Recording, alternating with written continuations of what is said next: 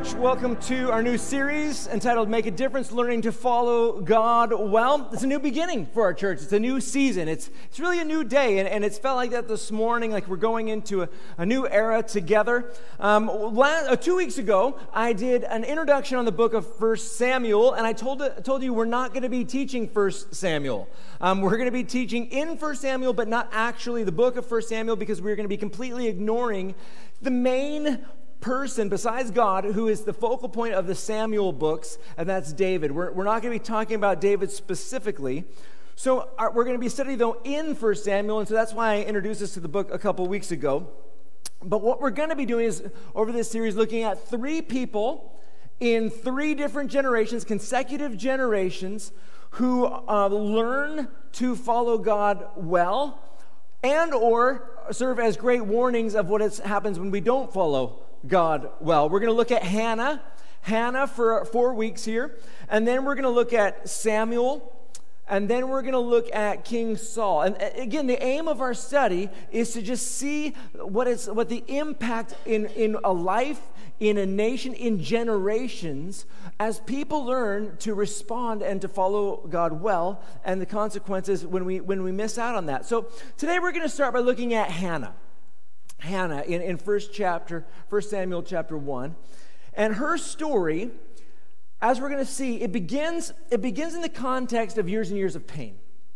It begins in the context of brokenness, and we're going to see how God uses in Hannah's life painful circumstances. How he uses painful circumstances to prepare her to follow God well.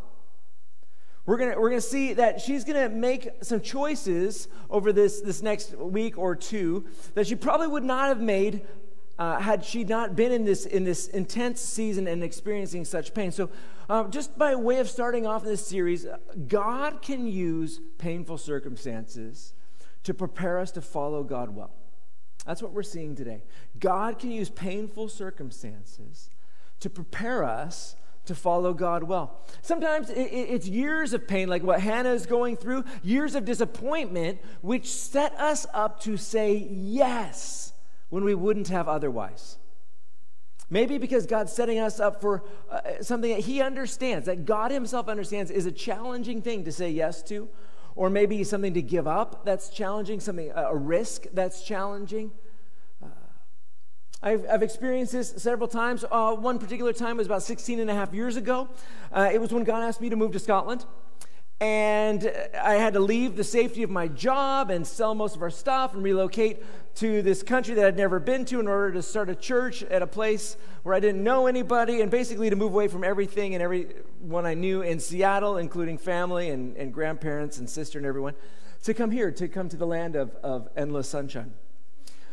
But God used, if you're new to this city, yeah, it's not. Anyways, God used a painful season to prepare me to say, yes, I will go. But not just yes, I will go, because I'd already been there. Yes, I will go now. Now. The basic story is that I was working at this large church of about 5,000 people or so, and, and, a very safe job, very, very amazing opportunity, right near my family, feeling uh, quite successful, I guess, in the ministry world, but knowing that someday that God was calling me to Scotland. But after a while, after being there, I got a new supervisor. And that new supervisor, as shocking as it may sound, didn't like me all that much. I know, right? It's, it's, it's hard to believe. No, it, this is a true story. And, and, and somehow he found a way. So, anyways, he, he wanted to push me out of a particular ministry uh, that I was teaching in so that, because he had a heart to teach and he wanted to be teaching in this ministry. And so, what he ended up doing was speaking to his supervisor. So, I'm, I'm like way down, you know, as high as the heavens are, but I'm way down here. And, and, and he was speaking to his supervisors uh, about me, and, and he was saying things that, that, that weren't entirely true. And I, and I didn't pick up on this because there's, there was, five, there was um, 110 paychecks in this church 110 paychecks. So there's no way that someone down here knows what's being talked about uh, up in, in, different areas of the staff. And, and, and, i should have picked up on it with, with a few different comments. Like i was walking down the hall and by hall i mean think like buchanan galleries but it was a church building. And, and I, I, was walking down and one of the elders um, said hey brian you know, when, when do you think you're going to be starting? It's about time to probably start this, this um, university ministry here in the church. And, and I was a bit surprised by that because it was, it had been going for quite some time. And it was by far the fastest growing, most vibrant ministry in all of the church. But, but he didn't hear anything about it. As far as he knew, it wasn't, it wasn't even happening. So I had this jealous supervisor who was speaking untrue stuff about me for the, to the like the big bosses in the church. And so that no one up there in senior leadership had any idea of anything good that was going on with, with me. And you know I, I didn't think about it too much because um, I maybe I'm a little bit oblivious to this kind of a thing but but I, there was definitely a negative vibe going on. And, and this guy just made my work experience just really difficult. He had all these rigid rules about how to communicate to him, not in person. Don't come into my office. Send me an email and things like that. I'm like, you're just down the hall. But but that was his style. And, and so, uh, but anyways, the senior leaders weren't very impressed with me. And, and for me, it was a, a sad and confusing uh, season. And it was in that time. It was in that time I made a few inquiries about Scotland sooner. In that time. And I knew it was in my future. Someday this wasn't a new thing. Uh, but God used that negative moment, that painful season, to prepare me to say yes when God was going to be calling me to take a big step sooner than I was expecting to take. I guess as an interesting side note, at least for my point of view, maybe not your point of view, after I said yes to Scotland and after I ended up getting, uh, getting on this track to move here, um, that, that person, that supervisor, moved on. He, he quit and he moved on. And um, then the senior leaders in that church found out what was going on and what was actually going on. And I was able to really end well and have like nine months of just incredible favor um, after, after, after, after I had already committed to God's next for my life. Back to the painful season, though. Painful seasons can be tricky. Painful seasons can be tricky because in all, in all painful situations, you want to give up. In all painful seasons, you want to get out of them if you can. You want to move on if you, if you want. But not all painful seasons are about that. Very often, we're called to endure. Very often, in painful situations, we're called to persevere.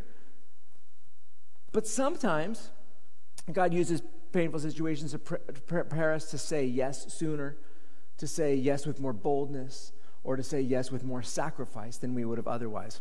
I already knew my call to Scotland, but this painful season accelerated my timeline. We see in the Bible this, this same pattern all through it. This use of negative moments to prepare people. Like, for instance, with Moses, and when God's people were in Egypt and in slavery and they were in this terrible time, in their pain, they cried out to God. God hears them. This is God's version of the story, so I trust it. God, and, and God hears them, and then, Mo, then Moses is born. And then Moses is preserved as a baby and protected as a baby, and then he ends up. Um, through eight, over 80 years later, uh, coming back to, to uh, help them with the Exodus, with God's power. But there was that negative situation that set up the prayer that set in motion an 80 years process towards walking out of, the, out of slavery. But then Moses leads them out of Egypt. And, and remember in the Bible, it, it says that God doesn't lead them straight to the promised land. In fact, it says this, and it's such a curious verse in Exodus 13 17. It says, When Pharaoh let the people go, God did not lead them along the road to the land of the Philistines, even though it was nearby, for God said, The people will change their minds and return to Egypt if they face war. Basically, they're not ready to follow God well.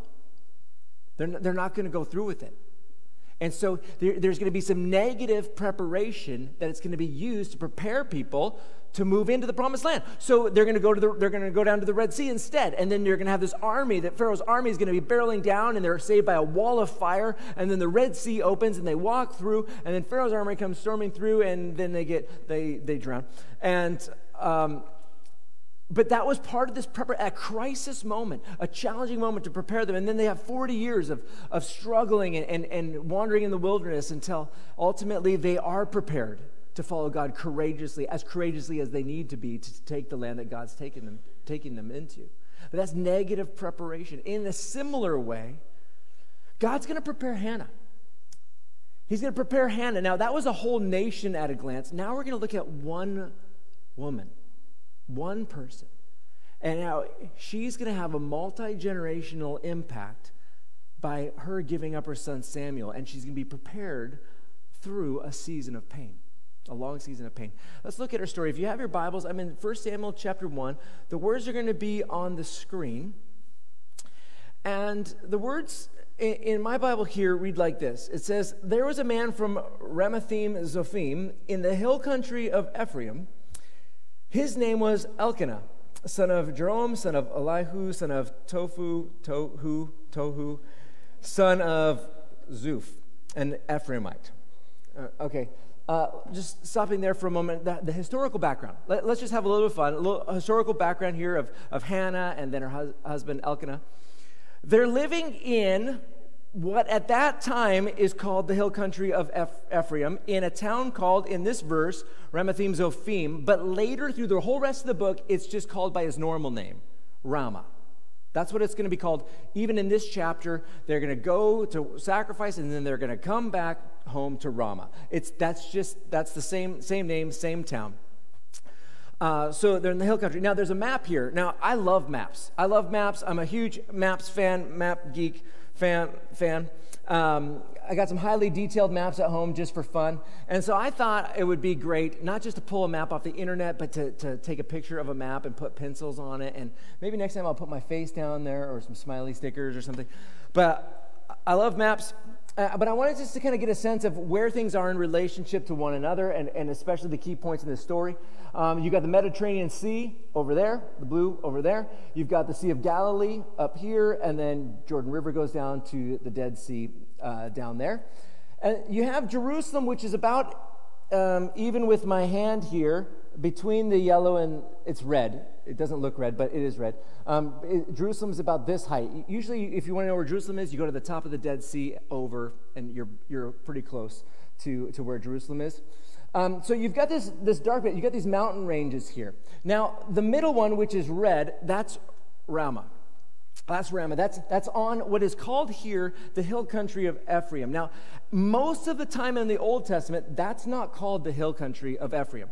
Usually that's called Benjamin or the, the, the, Benjamin Plateau. It's this highland area um, north of Jerusalem in the tribal allotment of Benjamin. So in Joshua's day, that was Benjamin. In the day of the kings, that's Benjamin. Okay, that's, that's that area there. Why is it called the, the hill country of Ephraim in this moment? Well, because in the period of the judges, there is a, a unique time period where, if you remember, maybe you do, maybe you don't, nearly all the Benjamites were wiped out during the period of the judges. So there's only 600 men left. Basically, the whole tribe is wiped out. And so Ephraim kind of t- takes, uh, moves into most of the land there. And, and it's only in the period of the judges that it's referred to as the hill country of Ephraim. Um, you see this in chapter 4 of the book of Judges in the Deborah story, and then you see that here in the Samuel story in this period of the Judges. In the New Testament, that, that area is, that's called something different. That's called um, Judea, it's part of Judea. And in fact, the town Ramah has a different name. Ramah has a different name in the New Testament. It's called Arimathea. Arimathea, which is where a particular rich man who was part of Jesus' burial, Joseph of Arimathea, that's, that's his hometown. Anyway, so uh, fun facts about, about that. Anyway, so Ramah, there is the quote unquote red colored, um, colored pencil there. That's a major significant location in our, in our whole study. It's where Hannah is living and, and her husband. It's where Samuel was born and raised as a, as a, as a baby. And then it's also after Samuel grows up and his adopted family die, um, then he moves back and he does most of his ministry out of Ramah, out of this same town here. So this is going to be a very central place. It's only five miles north of Jerusalem, famous Jerusalem. At this point in time in history, Jerusalem's not a big deal to the story. Not yet. We haven't come to David yet, where David takes Jerusalem. It's currently run by the Jebusites and not even the people uh, of Israel. So um, currently, Jerusalem's not a big deal, but we're in Ramah, five miles north. There other the pencil up, up higher. That's where Shiloh is. That's, that's where the worship center is during the period of the judges, all the way until, until our story over the next couple weeks. and, and Shiloh. So that's where Eli's family is. That's where they're going to be going to worship. It's 10 miles north of Ramah. Um, and so, yeah, that's the worship center until, well, in a few chapters here. And then the yellow mechanical pencil at the bottom, that is Bethlehem or Ephrathah. And that's a 45 minute walk or so south of Jerusalem. Uh, that is where uh, um, Elkanah's ancestry is from. That's where his ancestry is from. Um, you, see, you, you, see here, it sounds like, and it, it, it talks about him being an Ephraimite. Uh, he lives in Ephraim, but we find out actually in Second uh, Chronicles chapter six that Elkanah's family line, although he's associated with the Ephraimites, is, his family line is he's a Levite who's settled. Remember, the Levites aren't given a, a, land, and they settle all throughout in all the towns and cities throughout. So we learn in Second Chronicles chapter six that his family, his a Levite family, settled in in um, Bethlehem down here. And then over the last four generations or so, they've moved and they've, they've made uh, Ramah their, their hometown. Okay, so those, again, he's not a priest, he's not making sacrifices, he's, he's a Levite. So that's, that's, that's kind of the main geographical locations, at least for now. And we'll, we'll talk more about th- these places later. But that's the context. Let's look at the story. The story reads like this, at least in my version here. It says, There was a man from Ramathaim Zophim in the hill country of Ephraim. His name was Elkanah, son of Jerome, son of Elihu, and Tohu, and Zuph, an Ephraimite. He had two wives. The first named Hannah, and the second named Peninnah. Peninnah had children, but Hannah was childless. This man would go up from his town every year to worship and to sacrifice to the Lord of hosts at Shiloh, where Eli's two sons, Hophni and Phinehas, were the Lord's priests. Whenever Elkanah offered a sacrifice, he always gave portions of the meat to his wife Peninnah and to each of her sons and daughters. But he gave a double portion to Hannah, for he loved her, even though the Lord had kept her from conceiving her rival would taunt her severely just to provoke her. Is it the same, same version on the screen as, as I'm reading here? Yeah, would taunt her severely just to provoke her because the Lord had kept Hannah from conceiving. That's why she's being intentionally provoked. Whenever she went up to the Lord's house, her rival taunted her in this way every year. Hannah wept and would not eat. Hannah, why are you crying? Her husband Elkanah asked. Why won't you eat? Why are you troubled? Am I not better to you than ten sons? Hannah got up after they ate and drank at Shiloh. Eli the priest was sitting on a chair by the doorpost of the Lord's tabernacle. Deeply hurt, Hannah prayed to the Lord and wept with many tears. Making a vow, she pleaded, Lord of hosts, or I am of hosts, or Yahweh of hosts, if you will take notice of your servant's affliction, remember and not forget me, and give your servant a son, I will give him to the Lord all the days of his life, and his hair will never be cut. While she continued praying in the Lord's presence, Eli watched her lips. Hannah was praying silently and though her lips were moving, her voice could not be heard. Eli thought she was drunk and scolded her. How long are you going to be drunk? Get rid of your wine. No, my lord, Hannah replied. I am a woman with a broken heart. I haven't had any wine or beer. I have been pouring out my heart before the Lord. Don't think of me as a wicked woman, wicked woman. I've been praying from the depth of my anguish and resentment. The whole context of this book, the whole context of this book begins with a woman completely stuck in life.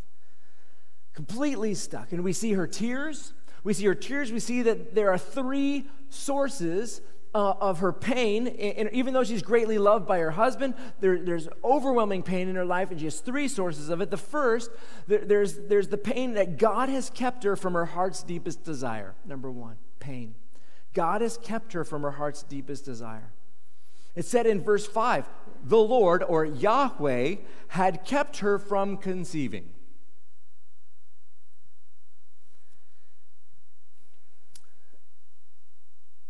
Do you know what it's like to have your heart's deepest desire forbidden from you, to, kept from you? Like, especially, you know, God keeps something from you. It seems so simple, uh, it seems so standard, and yet try as hard as you can. You just can't seem to get what your heart deeply desires. No matter how many years you pray, no matter how many years you plead with God, Hannah, year after year after year after year, do you know what that's like to, to, to have your heart's deepest desire kept from you? Well, Hannah does. She wants a baby. She wants a baby, and in that, we can't even put ourselves fully in this cultural context. It's just not possible. But we will try a little bit. And she she she wants a baby. She wants a baby to remove her her her shame, her disgrace in that society. It's just much deeper than that. That is the most shallow way of, of saying it. Um, she no matter she's just thought of as worthless. And so she's got this pain and this disgrace and this heart anguish and deeply, deeply painful stuff. I mean, I mean, our stuff. There, there's things, maybe a job situation or a relationship situation, or spouse, or being rescued out of some situation. Sometimes we find ourselves in pain just because we can't, like God is keeping from us our heart's desire. She experiences that. Secondly, she experiences the pain of actively tormented by someone who hates her. She is actively tormented by someone who hates you. And hate is a strong word. Exactly. It may not actually be strong enough. We see her tormented by Peninnah, who is oozing jealousy towards her because Hannah is more loved by their husband. And in Peninnah's jealousy, she is being evil. She's being evil, evil, evil towards, towards Hannah, taunting her, taunting her, provoking her because she can't have kids. She's provoking her, she's taunting her because of that, because of that pain. And she knows it's painful, and she's provoking her and taunting her. Every year, Hannah is being treated evilly because of Peninnah's jealousy. Now, a side note on jealousy. I want to make sure we're clear on this one. Jealousy is real, obviously, it's powerful. And God has jealousy. God has jealousy. It says God is a jealous God. Jealousy is not in and of itself inherently evil. Jealousy is not evil.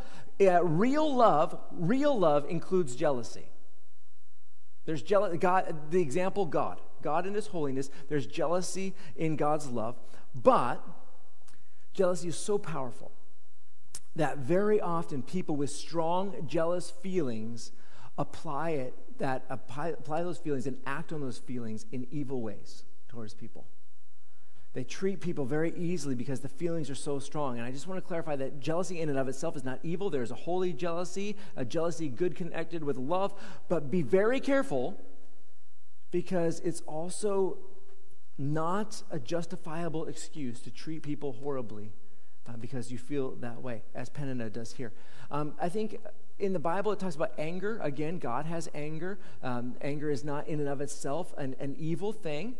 Uh, but the Bible says, in your anger, which is not inherently evil, do not sin. Okay, so don't apply your anger. In the same way with jealousy, in your jealousy, do not sin. It, it, it's kind of like that. Anyways, that's free. So Hannah is in this place Hannah's in this place where she can't get away from being evilly treated. She is entirely stuck in this home, in this context, in this family situation where she is bombarded by, with intentional torment and she's stuck. She's got this great pain on the inside and she describes herself, in her words, as I am a woman with a broken heart. And she says that the state of her heart, uh, she has, in the last words of verse 16, that she has anguish and resentment. Anguish and resentment. Now, resentment, that, that's a word that's translated um, differently in different versions, resentment. But basically, the word means vexation or, or anger. Anger. Vexation can mean anything from like, I'm highly irritated, I'm angry, I'm, I've got, ra- I'm furious, I'm fury. It's, it's this, this word. This woman is not okay. She is in anguish and potential fury, anger. No doubt she's angry at her life situation, at, at, just, at just what's happening to her, that God's preventing her from this, that her, that her uh, well, this person, Peninnah, is, is tormenting her intentionally. She's angry, she's feeling shame, she's hurting. And yet, I want to remind you that God is going to redeem these painful years. I'm not willing to say that God inflicted her with these painful years, but he did he didn't rescue her right away. He didn't rescue her right away, and he's going to make something beautiful out of all these years of pain. He's not intentionally instigating this pain in her life, but he's going to use it to set her up for for her her, her major contribution to the nation.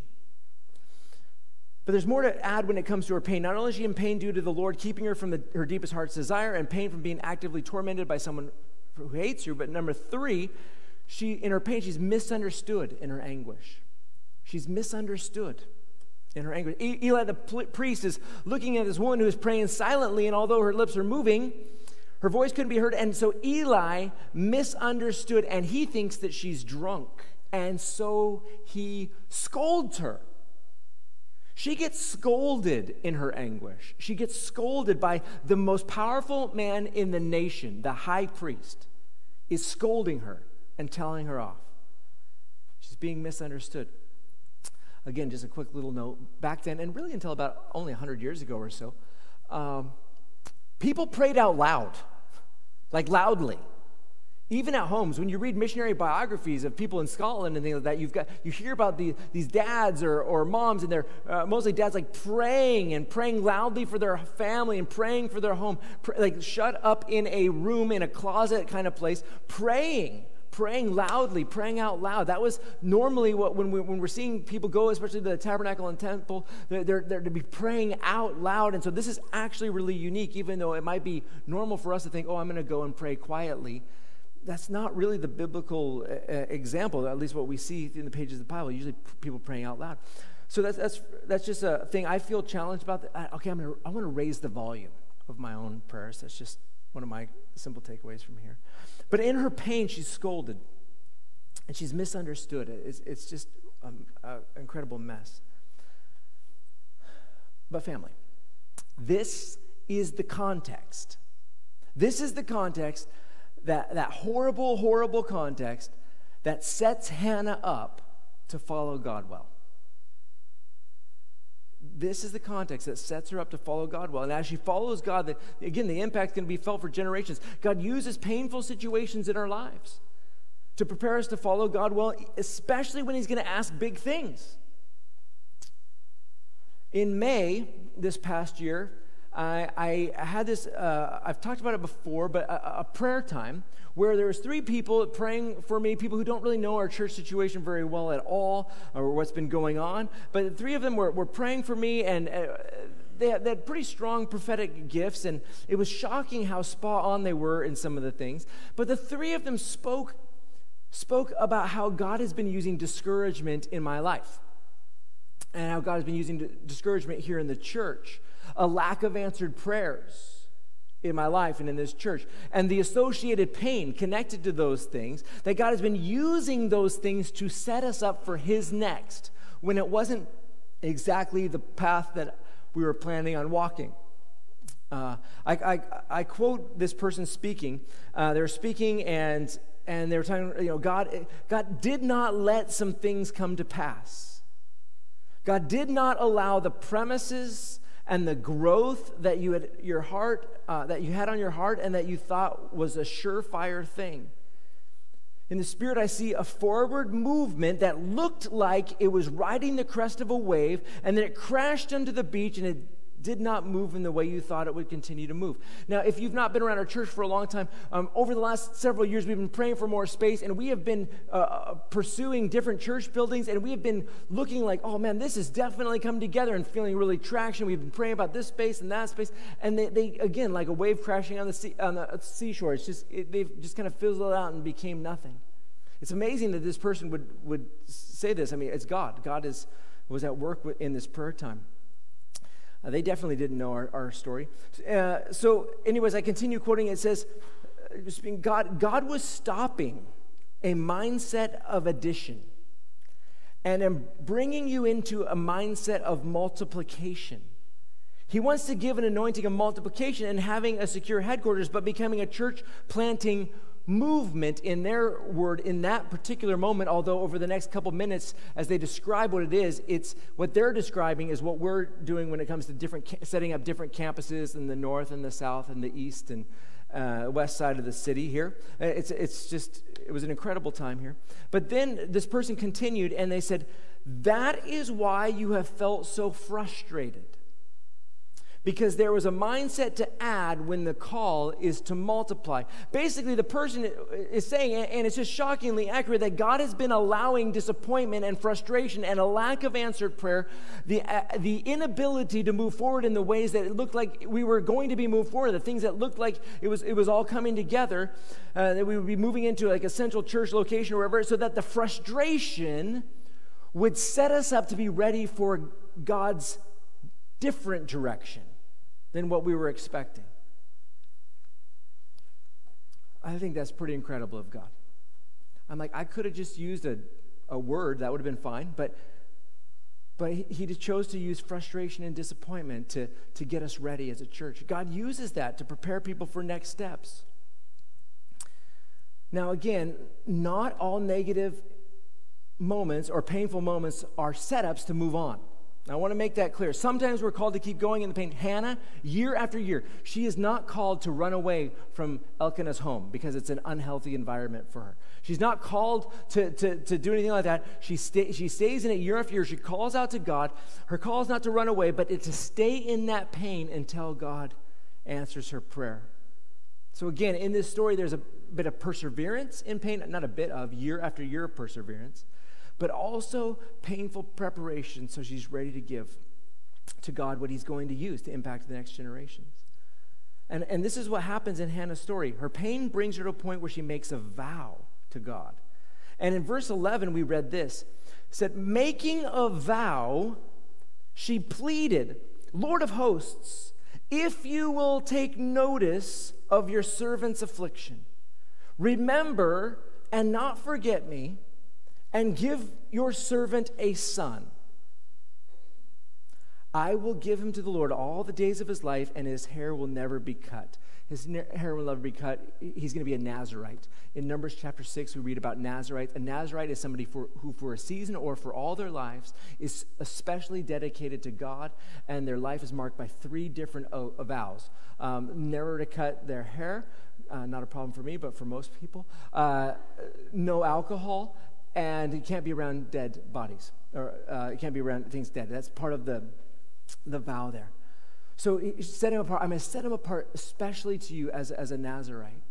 Now, what makes this what makes this moment powerful is not so much that she makes a vow to God, but that she makes a vow to God in agreement, in alignment with what God is, is wanting for, for this boy, for, for Samuel, this, this baby that was going to be born. And, and if you're looking at it, you're like, Brian, I don't know if that, that might be reading too much into that. It doesn't say here that God told Hannah to make a vow. That, that's right. But I just want to remind you that so often, especially when it comes to big things, like, God, I'm going to give you this big sacrifice, or I'm going to I'm going to dedicate this, I'm going to do this. Some, sometimes we think that those big ideas are our ideas. God, if you give me a baby, I am going to give it to you. I'm not going to raise it myself. I'm going to eh, like we think, "Oh, that's that's that was my idea." No, no, no. When you zoom back, very often you realize, "Oh, God's fingerprints are all over bringing this together, bringing you to that point where you're like, if you do this for me, I'm going to bring this special offering. If you do this for me, I'm going to do this as well." When Hannah finally surrenders, what God wanted her to surrender when, he, when he, she offered this boy to him for whatever his plans or purposes, then God was ready to answer her prayers. Now, there's going to be a cost, but she, she was willing. And, and you know what? I, I think this is pretty special, and I hadn't noticed this before. She gives him up. So Samuel's going to be born. She's going to nurse him, and then when she's done nursing him, she's going to bring him to, to Eli. And she's going to give him up for the rest of his life. However, like I hint, mentioned earlier, uh, that family, Eli's family, is going to die. And then Samuel is going to be living back in that hometown, the same town where his mom and dad live. I, I think that's interesting that his mom is going to see and be in the same town, same village, where her son is one of the greatest judges in, in, in all of Israel's history. And she's going to she's to let him go, but he's going to kind of be, be back in her, in her life when he's older. Anyway, so her, her vow brought her breakthrough because it's this agreement with God's heart. Answered prayer followed wholehearted surrender, and really wholehearted surrender in agreement with God. Now, I think I've said this before. I don't like making bargains uh, with God in prayer or vows or promises to God in prayer. I, I think it's not something that I uh, want to be quick to do at all, but I do sometimes. I do sometimes. And sometimes in my desperation, I will say, God, if you will do this for me, if you'll answer this prayer, then I will. I do that sometimes, and I, I think that's not because it's my idea, I, but I think God has been setting up that sometimes. Uh, there are examples of God, of people making vows that they shouldn't have made all through the Bible, but that's another, another message. Anyway, so Hannah, Hannah does this, and she gets breakthrough, but remember, it's not an overnight breakthrough, it's over time. It's over time. Now, we're going to continue with this, this story next week, but before we leave off, I want to say this to you if you find yourself in a painful moment, God can redeem your pain, and God can redeem your disappointments and your anguish if you keep following Him. If you keep trusting, if you keep saying yes to Him in, in, your pain, if you don't turn away from Him and you keep saying, God, I'm going to trust you, and if you spend your time in your season of pain saying, uh, learning to follow God well, God, I'm going to follow you well in this very painful time of my life. I am not going to turn from you. I'm going to still follow you well.